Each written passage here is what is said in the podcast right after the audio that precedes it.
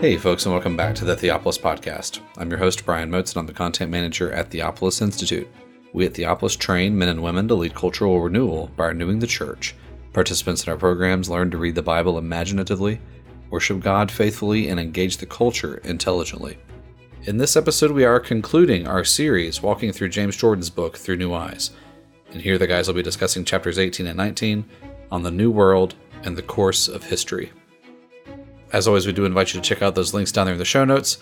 We have a course coming up in a couple of weeks with Peter Leithart on the Apostle Paul, which is still open for registration.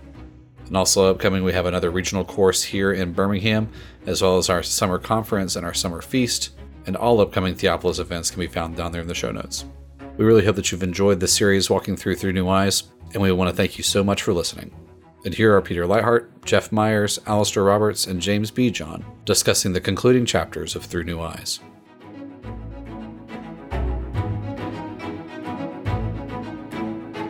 Welcome to the Theopolis Podcast. I'm Peter Leithart, and I'm here today with Jeff Meyers, Alastair Roberts, and James Bejon. Brian Motes is recording and will edit and smooth everything out so that it can come into your out to our outlets and you can listen to it without uh, cringing, uh, without cringing as much, at least since Brian's taken out the infelicities of the recording. We are coming to the end of a series of podcasts on James Jordan's book Through New Eyes, developing a biblical biblical view of the world. Uh, in this episode, we're going to cover the last two chapters. Uh, chapter 18, which deals with the new covenant era, the new world that comes with Jesus and the coming of the Spirit. And then we're going to talk uh, a bit about the very, a fairly short final chapter where Jim summarizes things and then reflects on the course of history and thinks about the ways that his uh, overview of the of biblical history gives us insight into understanding the shape and the order of church history and of history following Jesus. This chapter is another one where Jim's uh, approach, overall approach to scripture, I think is really valuable. Uh, I think that's true of every chapter of the book, but I think this is one where you you can see that the approach very distinctly. And uh, I get it, get it, get at the point I want to make by raising the question of how do we distinguish the old from the new covenant? What's the difference between the two? And clearly, we're supposed to distinguish those. We have various indications in the New Testament that there's there is an old covenant and there's a new covenant. There's a first and a second. There's the law, and then there's the reign of grace that follows the law. So there are various ways that the the New Testament uh, explains the distinctions, but trying to pinpoint exactly what's different about them becomes difficult when you try to get down to details. So you said, you know, well, the coming of this coming of the Spirit is a key to the coming of the new covenant but David had the Spirit, and the Spirit came on the prophets, and the Spirit was active from the beginning of creation. So, yeah, maybe the, there is something I believe distinctive about the, what the Spirit does in the New Covenant, but just saying it's the work of the Spirit is not sufficient.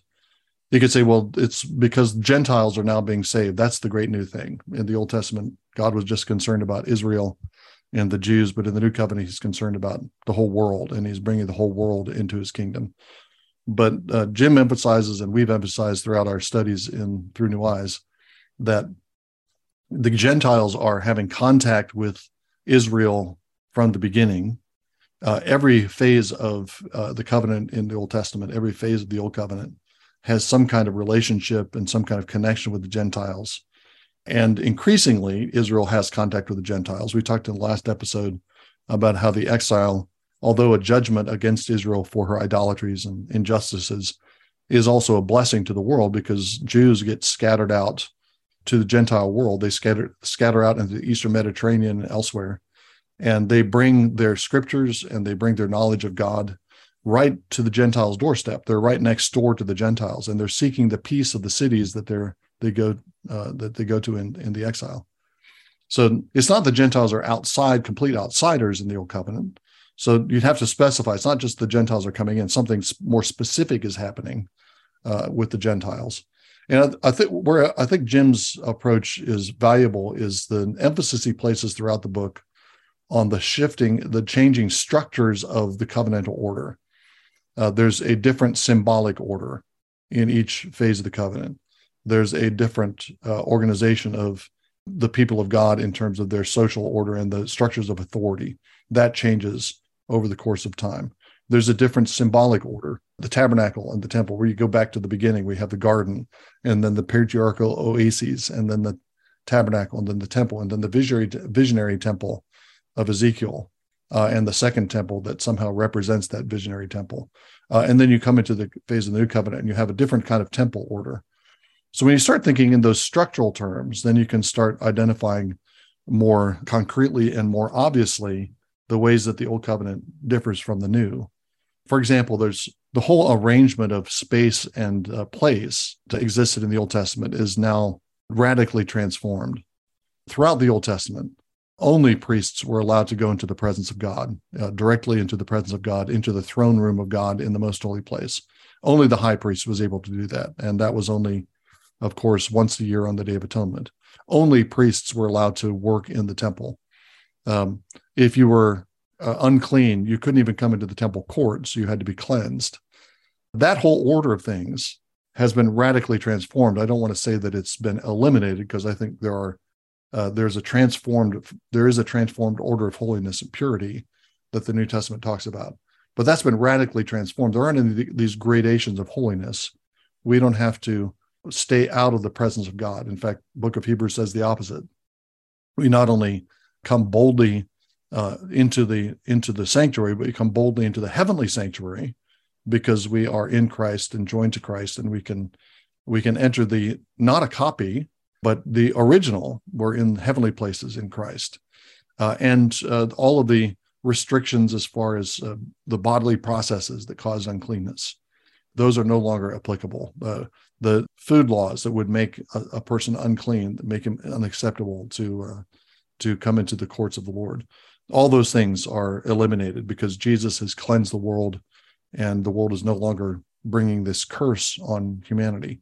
So if you start looking at those structural things, then that I think that gives a concreteness to the to the order of the new covenant that I think is can be lacking in other approaches, and it also I think helps you see how pervasive the change is in the new covenant. Uh, one of the one of the things that uh, I, I, probably picked this up from Jim, but I've I've said over the years, you know, the fact that we go into the church and we wear shoes, we're in the presence. We claim to be in the presence of God when we when we assemble as the church. Jesus is there. The glory of the Lord is present, uh, and yet we're wearing shoes, which is not something that anybody did in the Old Testament. That simple that simple practice, which we take so much for granted, is an indicator of how radically things have changed from the old to the new. And of course, not everyone is willing to wear shoes into the presence of their God. Uh, if you go into a mosque, you have to remove your shoes to go into the sacred places of the mosque. And other religions have that maintained that kind of that kind of uh, sacred order that existed in the old covenant. So I think that it's not only you can get a concrete understanding of what the difference is, but you can also get a uh, it shows how pervasive it is. One, one last thing I want to say: this can sound like it's a so what? It looks like a superficial change. So now you can go places you couldn't go before. What what's the big deal? Why did that take Jesus going to the cross to make it possible for you to go places you couldn't go before? And I think that that's that's a misreading of the of the way the old covenant was ordered. The old covenant was ordered the way it was because humanity was in a, the condition that it was. Humanity was still in Adam. Humanity was under the curse. Uh, and by Jesus, the last Adam, because the Jesus, the last Adam has gone to the cross and he's delivered us from the curse. That changes life, the way life is lived at all kinds of, in, uh, in fundamental ways and superficial ways. It, it transforms everything we're doing. So it's not at all superficial. Those kinds of arrangements, and this is the point that Jim is making throughout the book, those kind of covenantal arrangements are really fundamental to the way that the people of God was organized and the way the world worked in different phases of the new covenant. So those those concrete and and uh, very uh, everyday kinds of changes are uh, are deeply significant. Your list, Peter, of of discontinuities, continuities, that's huge. Um, it's one of the things that you get from reading Jim and reading this book, as you begin to reevaluate the kinds of dichotomies that you've uh, either been taught or you've just formulated in your own mind about the difference between the Old and the New Testament. And you realize that there's a lot of continuity also. It's like with the coming of Jesus and the apostles, it's not the beginning of justification by faith. that goes all the way back to Abraham. It's not the beginning of you know people being saved by God's grace and not by works. And also the shift from the old to the new is not about, well, the old was just full of rituals and the new, you know, no more rituals. You know, you'd have direct, immediate kind of contact with God. No, there's still rituals, but they're just different rituals. And so often we have been, we come up with these very simplistic ways of describing the difference between the old and the new. And those kinds of things don't allow us then to appropriate wisely from the old all the wisdom that's there, all the instruction that's there for us because it's too easy just to to uh, relegate that to the past. But as you see, the New Testament authors are using all these books, the Torah, the Psalms, the prophets, using them in wise and appropriate ways since the coming of Jesus. It helps us appreciate, helps us learn how to apply what was old into the new situation. Even though much has changed, there's still a lot that's still the same. Yeah, that, that seems a very helpful way of thinking about it, Jeff. If we make this very sharp distinction between new and old, then it can be very difficult for us to take the right messages from the uh, Mosaic law, let's say, because we think it's talking about such a different situation that how do you possibly apply it today? Um, and it does strike me as significant that some of these things that we've um, uh, mentioned. So Peter was talking particularly about the um, way in which, rather than having kind of distinct layers of um, kind of purity and priestly orders and and, and so forth, um, you know that that has gone to a large extent in the new covenant, and, and surely that's prefigured in uh, Jeremiah's only own definition of it. Um, uh, where are we? They they will no longer should each one teach his neighbor and each his brother, uh, saying, No, the Lord, they will all know me from the least to the greatest. You know, sh- surely um, uh, this concept of a new priesthood is is building on that. Again, you know, Jeremiah mentions, doesn't he? I will forgive their iniquity. I will remember their sin no more. Well, we could say there's always been forgiveness, and there has always been forgiveness. And yet there seems to be a sense in which it's baked into the new covenant in a way that it wasn't baked into previous covenants. Um, it's often said, isn't it, that the old covenant had a means of forgiveness. And but it didn't really, you know, I mean, if you go through the sacrifices, the vast majority of them, possibly all of them, are, are for what we would term kind of uh, ceremonial impurity rather than anything else. And, and yet David could be forgiven of things like murder and adultery. And there was no sacrifice for that in the Old Testament. There was no, if you have murdered someone, then present X, Y, and Z on, on the altar kind of thing. So the system of forgiveness must have always been somehow separate from the um, Mosaic law. And yet now it's here present, kind of baked into the very fabric of the new covenant, which is is a difference, and yet it seems to be a, a, a perhaps a difference of of nuance rather than anything else. And when we're familiar with the Old Testament, it becomes very clear that many things that are declared to be novel and um, distinctive to the New Testament are actually just elements of the Old Testament. So, for instance, the two great commandments, that's from the Old Testament, or the teaching that Jesus gives in the Sermon on the Mount is very much what you find within Old Testament teaching if you reflect upon it deeply. There are many of these parts which are seen to be distinctive, the principle of love, whatever it is, that in the New Testament come into their full expression, but were always there in the past. I think this is one of the issues when we're reading scripture. It's very easy to have this sort of idea of the Old Testament as a divine flannel graph presenting some spiritual truths that we can now um, see in their full reality, not just as images, but we've got the type and now we've got the reality. But yet, Paul can talk about the events of the Old Testament as events within which Christ was active um, they were baptized into Moses in the cloud and in the sea. That's expressing the experience of the Israelites in terms of a Christian rite. Or think about the way he talks about they all drank the same spiritual drink, and the rock that followed them was Christ, or they tempted Christ in the wilderness. It seems that in Paul's mind, there is a deep continuity between these two covenant orders and not the sort of opposition that we often present. And so the ways that we understand the tabernacle, the way that we understand sacrificial worship, the way that we understand the new covenant treatment of these things has to all occur in light of that understanding of the fundamental continuity of God's work in Old and New Testament. True. And yet, at the same time, Alastair, I know you'll agree with this. This is part of the subtlety of uh, these dis- distinction between Old and New. Is when Paul in Hebrews 11 goes through this, you know, hall hall of fame of faith, or whatever you want to call it.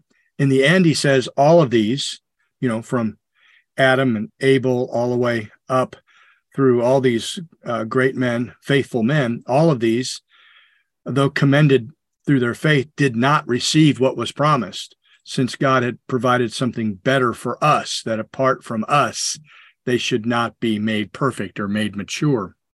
It's surprising to read statements like that and to recognize the uh, the, the enormous privilege we have of living in this new world under the lordship of Jesus and not just looking forward as they did to something that was um, something that they could not see.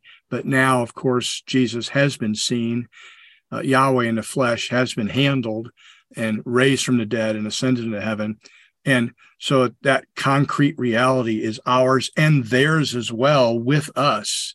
Somewhat surprising statement there too that they didn't even get what was promised until uh, united with us and of course united with jesus. We get it all now.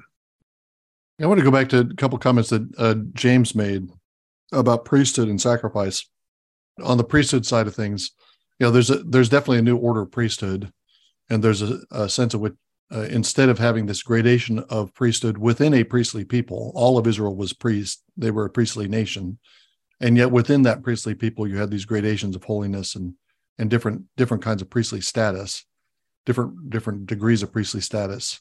That order of things is not doesn't pertain to the new covenant. All, everyone is a priest, and everyone is a priest in the strong sense that Aaron was a priest. That is to say, everyone has access, has sanctuary access. We're all saints there's still an order within the church, but it's not an order of access, and it's not an order of priestly uh, privilege or responsibility as it was in the Old Testament. But that that's anticipated by the first phase of the new covenant that we talked about in the last episode. Jim points out that uh, during the period of exile and in uh, even after the restoration, with many Jews still scattered outside the land, their focus, their community focus, was not the temple, but local synagogues, which uh, are built all all through the Eastern Mediterranean, uh, and those are led not by Levites but by other Israelites. Any any Israelite has the has the uh, potential to become a leader of a synagogue. So there's a there's an elevation of priesthood that's going on in the first phase of the Old Covenant that's fulfilled even more greatly in the in the latter phase in the in the New Covenant that comes with Jesus and the Spirit. The other thing I wanted the, the formulation that I would suggest for the the forgiveness of sins and in connection with Old Testament sacrifice. First of all, uh, absolutely right that the Old Testament sacrifice did not achieve the forgiveness of sins. The blood of bulls and goats cannot take away sins. Hebrews makes that clear. But then you also have statements in in the uh, in Leviticus, for example, that make it sound like the blood of bulls and goats is taking away sin, or at least it's um, it's uh, delaying somehow deferring judgment against sin. It's doing something to sin. And i think the the way that uh, uh, i think is helpful to think about is that the blood of bulls and goats and all the sacrificial procedures aren't effective for the taking away of sins except insofar as they're memorials of a coming sacrifice. Those old testament sacrifices are all uh, shadowy sacrifices. The true sacrifice is what happens at the cross and insofar as the Old Testament sacrifices present a memorial ahead of time, as it were, a, uh, an anticipatory memorial of the cross, to that extent they're effective, but they aren't really effective because they're not effective in themselves. They're not effective apart from the uh, efficacy that Jesus' own death provides. But then that means that the Old Testament sacrifices are effect- efficacious in something like the same way New Testament modes of sac- modes of forgiveness are efficacious. Because uh, you know, if I lead a worship service, I pronounce absolution after the confession of sins. You are forgiven. Do I have authority to declare to forgive sins? I have authority to declare the forgiveness of sins, but what I'm declaring is based on what happened at the cross. And so the cross is is is the one event that takes away sin. And you have Old Testament rituals that anticipate that uh, and and are efficacious because they're anticipating it. Uh, New Testament rites and actions that are applying and accomplished accomplished justification on the cross, uh, and therefore more efficacious. But I think obviously making the cross central to the whole explanation of how how forgiveness works, it has to be the cross at the center. And I think that's that's at least one way to to formulate the distinction. Yeah, Peter, that, that's um, that's interesting because I, I don't sort of disagree with that. At the same time, I wonder if there's something even more radically different about it, insofar as if you go through what would trigger you to um, give to uh, go and offer a sacrifice in Leviticus, it's almost never something that we would consider to to be sin. And so, if you think of all the kind of things that we confess in prayer or on a Sunday morning before the Lord and, and ask for forgiveness, almost none of those would actually have kind of corresponding sacrifices in Leviticus. And and so I kind of wonder if um yeah, I, I wonder if there's an, an, an even sharper discontinuity there somewhere. Well, I guess I'm reading the Old Testament sacrifices uh, differently than that because the some of the some of the introductions I'm thinking of the sin or purification offering the circumstances when they're offered are pretty general. So uh, this is uh, Leviticus 4:27. If any one of the common people sins unintentionally, and that's I think that's chatat probably, which has a variable meaning, but sins unintentionally in doing any of the things which the Lord has commanded not to be done. So that sounds like um, that that's a, talking about violations of God's commandments, which sounds like we're in the realm of moral guilt and and defilement and that's what's being addressed by the sacrifice so i have thought about the uh, sacrifices as as claiming to deal with sin and not just with various forms of impurity. Although i think there is a there is a connection between sin and impurity in the old testament and there's a kind of moral impurity that's going on in the old testament that that uh, has to be reckoned in. Mm, right. It's also important i think to consider the fact that for instance, on the Day of Atonement, the ritual includes the posture of the people in um, just afflicting themselves and confessing their sins. There is some sort of um, subjective um, correlate to the objective right.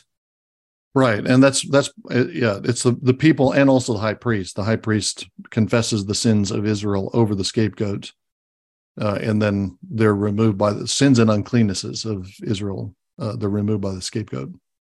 Right, and and and yeah, even even those in Hebrews nine are um, referred to as unintentional, aren't they? That kind of what the um, Day of Atonement took away were unintentional sins, and so even there, there, there seems to be a uh, uh, I don't know, I don't know quite how to phrase it, but a uh, an, in, an insufficiency of it in, in some in some respect. I think Hebrews also suggests that something like the Day of Atonement is a sort of proleptic enactment of what will really take away sins. But the whole emphasis upon almost all of the service of Israel taking place in the holy place rather than in the most holy place or the Holy of Holies is on account of the fact they've not truly entered into God's presence, there is that still, there's that continuing divide of sins not truly being dealt, fully dealt with. And the Day of Atonement is, I think, pointing forward to that eschatological dealing with sins in Christ. And so the emphasis of while the tabernacle is there, while the sacrificial system is operative, it's always anticipatory for its efficacy. Its efficacy is not internal to the system, um, which is one way I think to push back at some of the statements about having its own structure of forgiveness and dealing with sins. It does to an extent, but it has that as something that's looking beyond itself and does not have that efficacy within itself. One of the things that Jim highlights in uh, talking about the, the, uniqueness, uh, the newness of the new covenant is the kind of new shape that Revelation takes, and he's been he's been highlighting this throughout. Uh, Torah is uh, characters the Mosaic era. When you get to the when you get to the Davidic era and the monarchy, that is transformed into wisdom, which uh, in, includes meditation on Torah day and night, but it's something that goes beyond simply application or simple obedience to a, an explicit command. Uh, and then you move into the exilic and post-exilic era, and you have prophecy, which is uh, again a more elevated form of revelation and a more elevated form of discourse. And then the new covenant brings all of those to bear, but then add something um, add something new uh, that Jim describes as paradox and the the paradoxical character of Jesus' teaching, paradoxical character of his uh, interventions into debates, the kind of paradoxical character of some of his uh, of his parables. Uh, I think also the the paradoxical character of his teaching on the law. There's a, a fulfillment of the law that he commands that is that doesn't look like the fulfillment of the command. Uh, it is a fulfillment of the command, but it looks like something else. Or the the the paradox, the central paradox, which is the paradox of glory and shame. Jesus ascending on the cross, being lifted up on the cross, is an effort to expose him to shame. That's what the Romans intend. That's what the Jews intend. They want to kill him, but they also want to shame him by making a public display. And yet that very act of making a public display is uh, the elevation of jesus his glorification on the cross. That i think that was already working in again uh, in the first phase of the old covenant. This is one of the things that uh, i think helps us to understand in what sense the restoration era the exile and restoration is an advance in glory we have to start thinking in these more paradoxical terms what does glory actually look like is it glorious uh, for example, for martyrs to die uh, in the face of um, in the face of pressure during the Maccabean era, for example. Is that the glory of Israel, or is that the shame of Israel? And it's uh, you already have that kind of that dynamic going on in the uh, Restoration era, and that comes even more sharply into focus when you get to the New Testament with Jesus going to the cross and and this this kind of paradoxical character of what it means to to exhibit the glory of God. The Gospels also reveal the extent of the failure, the rebellion, the sin of Israel. We don't have anything like this in the earlier history of Israel, really. Um, sure, we have them doing syncretistic kinds of rituals and worshiping on high places, uh, and surely also as Paul tells us, those idols that the nations worship are demons. But now, when you get into the first century and Jesus comes on the scene, their failure is just horrible. It's it's almost cinematic. You have demons in synagogues, and the demons also in synagogues. I noticed this just recently in teaching through Mark, is are talking. They're talking as if they own the synagogue and they own the people what do you have to do with us, uh, Jesus of Nazareth, which could be a reference to a legion of demons, and it is sometimes, but in many cases it's not. Um, so, what in the world is going on in Israel? How bad is their rebellion? How bad is the uh, failure of their leaders, the, the, uh, the chief priests, the scribes, the Pharisees, so that this is the situation that Jesus comes into and uh, when, once you see that, then you you can also recognize what Jesus is doing behind the scenes. They're trying to kill him. Um, Jesus is trying to, of course, bring life to the people through death. Eventually, of course, they're gonna they're gonna kill their Messiah, um, and yet he's at, the same time he's, he's he's in his teaching, he's restoring a proper understanding of the law. He's restoring the proper understanding of the history of Israel, where it's where it was intended to go. Um, and as Jim says in this chapter, he's restoring type and symbol. He apparently the Pharisees and scribes are not just moralists; uh, they're not just uh, seeking to be justified by their own merit or anything like that, but they're also they've totally perverted the Old Testament. They perverted the revelation of God. And as Jim says here, it was the task of Jesus and the writers of the New Testament, which I think this is one of the reasons why, one of the vocations, one of the uh, uh, the tasks that Jesus gives his apostles to restore true biblical symbolism and typology and to show how the Old Testament revealed Christ, revealed himself. That is so important when you're reading through the gospel. So Matthew, Mark, Luke, and John all have learned from Jesus. And so there's there's not just the explicit uh, Jesus fulfilling something that was written, as Matthew often puts it, but the whole life of Jesus, everything he does is tied into Israel's history, Israel's life, the law, the sacrifices, the the prophecies, all of it. And um, it's surprising in many ways, but it's properly the culmination of everything that's gone before. And Jesus fulfills all of that, not just in some moralistic way of just obeying the law, but he fulfills everything all the types, all the rituals, all the architecture. He's the temple, he's the tabernacle, he's the true Israel. He's the only faithful Israel at the time. And that's that's really helpful for me anyway. It has been to understand what's going on in the New Testament. One of the ways in which I think his treatment of John's gospel and the movement through the tabernacle or temple is particularly helpful. It is taking up an Old Testament image and showing that it's comprehended in the work of Christ. I think also of um, your work, Peter, on the subject of Matthew and the structuring of Matthew according to allusions to the Old Testament, working all the way through from Genesis, the very beginning of Genesis, to the very end of the Old Testament canon in certain orderings in um, the decree of Cyrus and Second Chronicles.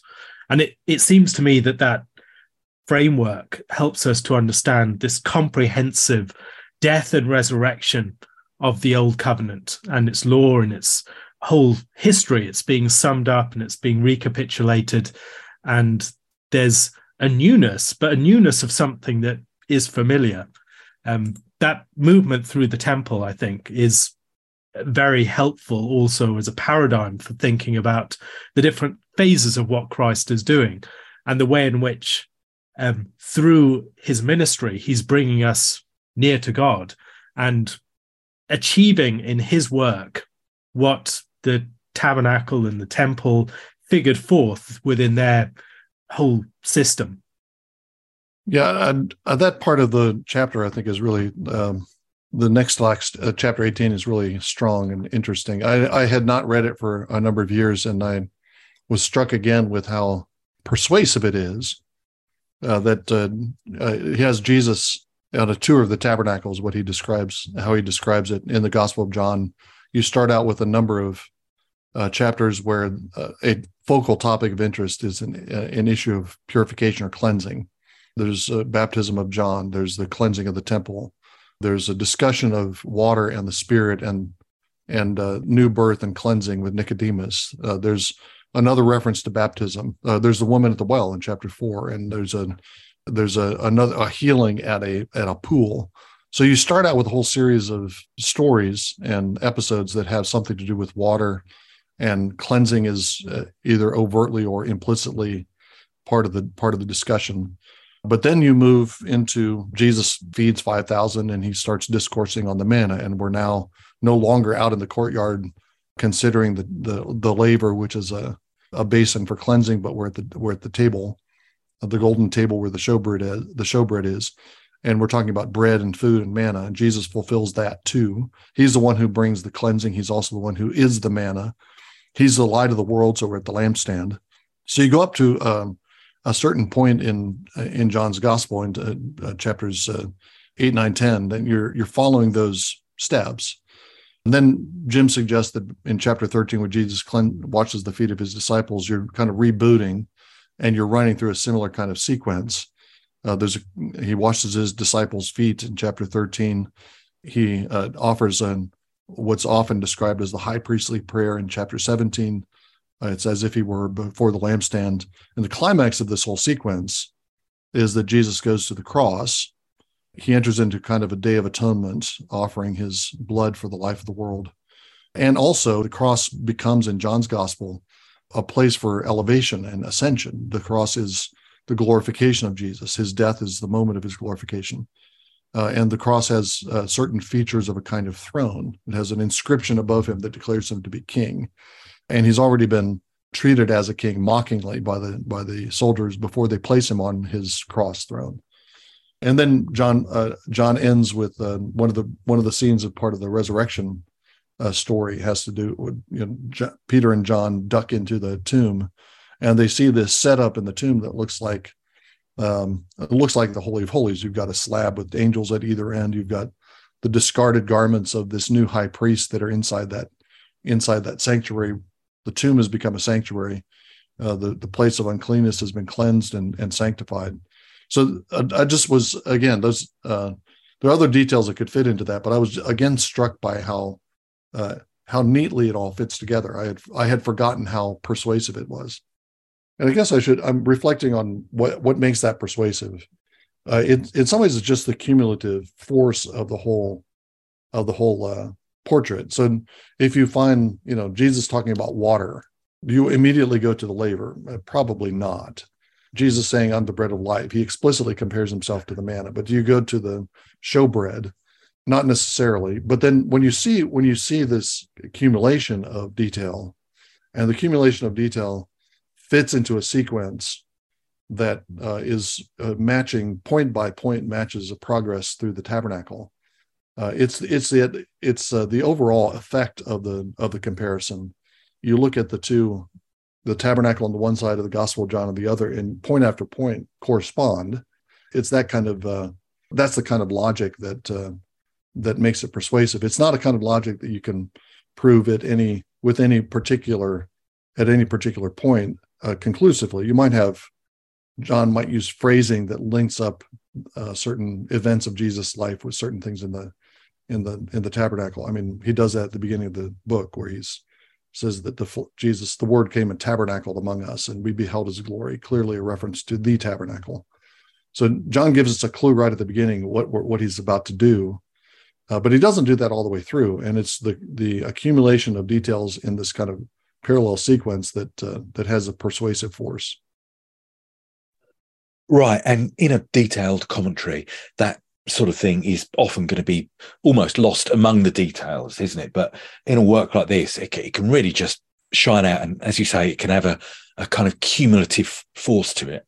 I'm just now kind of moving on, I guess, to the final chapter, and obviously interrupt if if you want to sort of uh, pull pull me back. But but um, something I found um, uh, helpful looking at, at, the final chapter where Jim sort of starts to um, talk about the outworking of this um, progression of revelation of God's glory in um, really our, our, own day and age, kind of in in um, kind of post cross history, is the way Jim says that the kind of God's glory is is going out and working through the world, and there is this progressive um, direction of travel to it. And yet at the same time, it's not just constantly onwards and upwards. You know, if, if we zoom in in detail, we can see uh, declines, um, just as in some senses you could see a decline in the Temple of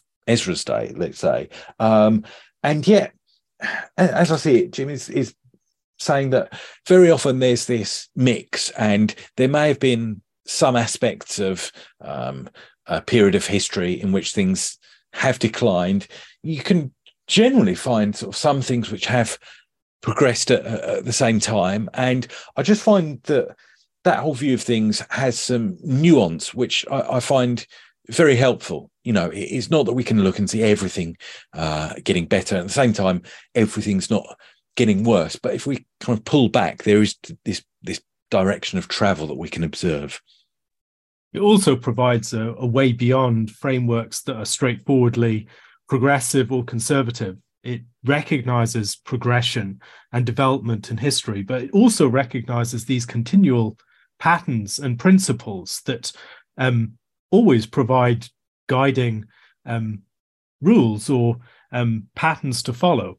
Can think also about the ways that there is something very sensible about this. This is something that we can recognize on a very basic level. As we mature as human beings, there are stages where something that enabled us to flourish in the past can start to become a hindrance to our growth. So, as we're children growing up, we can find the shoes that once allowed us to run are now digging into our heels, and we're not able to do more than hobble with them if we're going to keep wearing those shoes. We need new shoes. And so that progression to new forms, I think, is especially important when we're thinking about times like the present, where there are dramatic social, political, and um, technological changes. And somehow we need to remain faithful and recognize and discern what is useful, what is not, what to resist, what to adopt. And that sort of process of deliberation is not something that is well equipped by a straightforward posture of progression or conservation. We need something of a, a richer framework, which I think Jim goes some way to provide. Yeah, I think also he he comes back to an observation or a point that he's made repeatedly throughout the book, and that is that at any moment in history, if you're in a if you're in a phase of tearing, the Lord is tearing apart the old order, things are in confusion. Uh, you can't anticipate what's coming next. What's coming next is not going to be a straight uh, straight trajectory from what was in the past or what's in the present. Uh, and uh, that uh, I think that's that's a good caution. It keeps us from a kind of ideological commitment. We have a, we have an agenda, we have a vision, and we have to realize this the particulars of this vision. It loosens those kinds of ideological commitments, and I think it also expands greatly expands the scope of what you can bring into consideration. And Jim does that briefly in, in the last chapter where he looks for signs of renewal. And the signs of renewal he doesn't find in his own only in his own corner of the of the church. He mentions certain movements within Presbyterian Reformed churches that he finds heartening, and he thinks that these are signs that there's a this this is a these are signs of where of a movement, faithful movement toward whatever future the Lord has planned for us. But he also mentions uh, renewal within the Orthodox churches uh, and cites Alexander Schmemann in particular. He doesn't mention Vatican II or the Catholic Church, but he could have. And he mentions uh, things that are stirring in in the Baptist world, or charismatic. He mentions the charismatic movement, which of course is so huge in the global South. So because we our tendency, one tendency is, as Alastair said, to keep wearing those old shoes. We want to we want to keep to what we're co- comfortable with, even after it gets uncomfortable. We still want to keep it keep keep the old things. Uh, the other tendency is to latch onto one particular order, one particular vision. Say, okay, uh, the the future of the church is um, to a global PCA, or a global Anglican church, or a global charismatic church, or uh, everyone coming back to Rome, or everyone becoming Orthodox.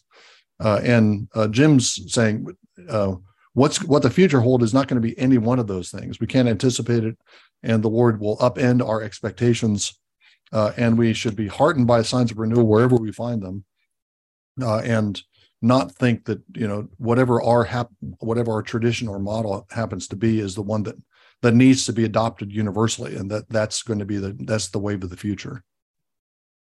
And yet, it's so easy to fall into to, to think somehow that you know a historic, historical reenactment kind of church is the answer to modern problems. Um, so we keep going back to documents that are 500 600 years old. Uh, we don't we don't think about renewing them or changing them or altering them confessions and catechisms. People it's almost it can be a, a, a way of escape from the challenges that are before us in the modern world as Christians. So we can escape back into you know, the 16th century, or we can escape back into a particular liturgy in the past and not make any changes to it and and feel like somehow we're being faithful to the lord uh, when we disengage from the rest of the world and you know live out our christian lives in our you know ghetto communities that are that can be at times you know historical reenactment kind of communities. That's not helpful. It doesn't help people at all. It's one of the things that comes out in this whole book and the whole through new eyes is god is continually shifting and changing things and sending people out into new situations. Even in the mosaic period uh, the whole point was that they would be they would be a, a light and a model of wisdom to the nations uh, so there's a ministry there, there's a service there. The kingdom period, the exile period in particular, which we looked at last time. Well, that hasn't changed now for Christians. I mean, our task is not just to be, you know, as good as we can, as faithfully as we can, so we can vertically ascend into heaven at some point. We have work to do in the world, and Christian people uh, need to recognize that. And they ought to also expect that their sacrifice, their work, their their life of service uh, in family, in a business, uh, farming, whatever it might be, is that God is going to bless that and use that in the course of history, in the course of the development of whatever community we're in, whatever state or nation we're in, and ultimately the world. God is going to use that to to bring health and progress uh, in the world. Now, of course, there are setbacks, but we all have to believe that, uh, as it says in I think what is it Revelation twenty one or twenty two, uh, probably twenty two, uh, the glory of the nations are going to be brought into the new heavens and new earth. That and that means that everything we do has meaning and significance for the progress for the course of history. And uh, again, another reason why we cannot just, you know, retreat back into the past. Uh, we have to look forward to what God is doing. One of the things I think we've said throughout this series is that um, Jim Jordan is a theologian of history. He really takes time and history seriously in ways that few theologians have. He's someone who deals with processes of maturation and glorification. He's someone who recognizes the fact that history moves on and we have to move on with it. And the fact that history is not just a matter of trying to get back to some repristination of the situation of the early church, but it's a, a recognition that our growth is continual within this realm of divine providence. And we're going to have to constantly re-engage with the text of scripture within a different resonance chamber of the age that God has placed us within. And we're going to have to faithfully improvise in terms of these patterns and these principles and these um, examples that we have been given. But there is something of a process of wisdom and um, glory to this. We're not those who have just been given straightforward script. We have to improvise and have to think of new ways of facing new situations. And this process of history in which we grow, I think, gives us also a clear sense of divine providence as that which orchestrates the continual development. It doesn't just leave off at the completion of the canon.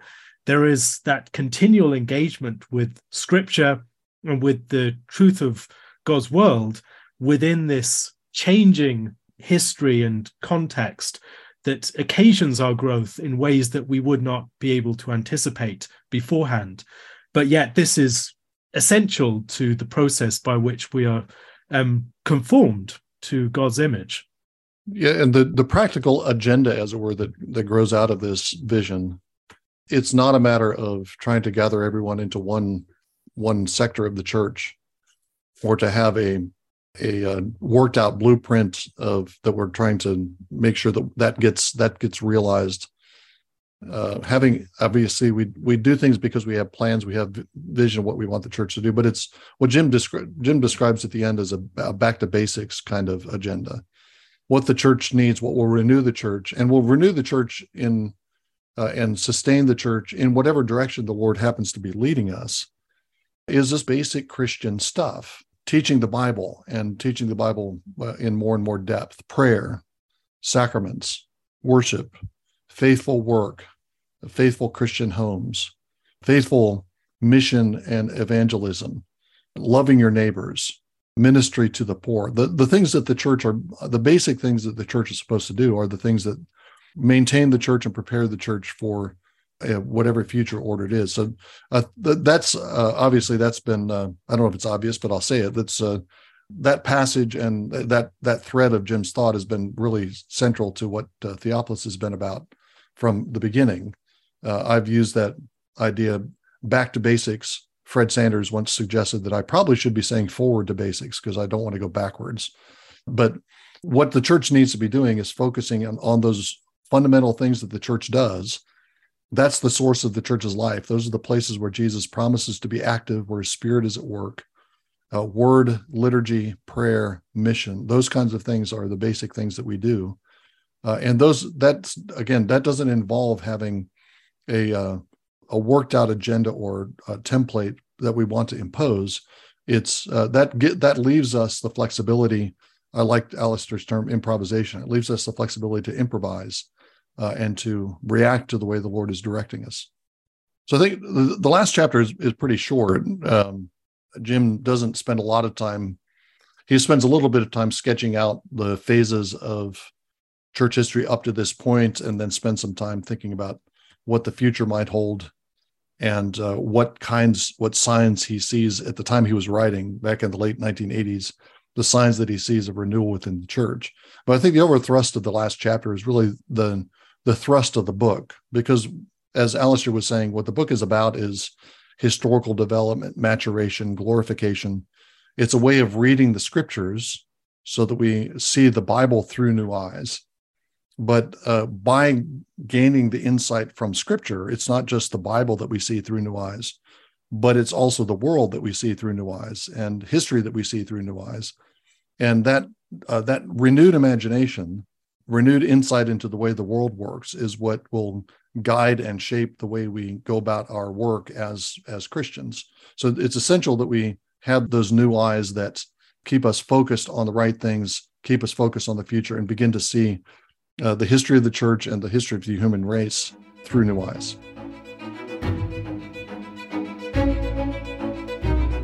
Thank you again for enjoying this episode of the Theopolis Podcast.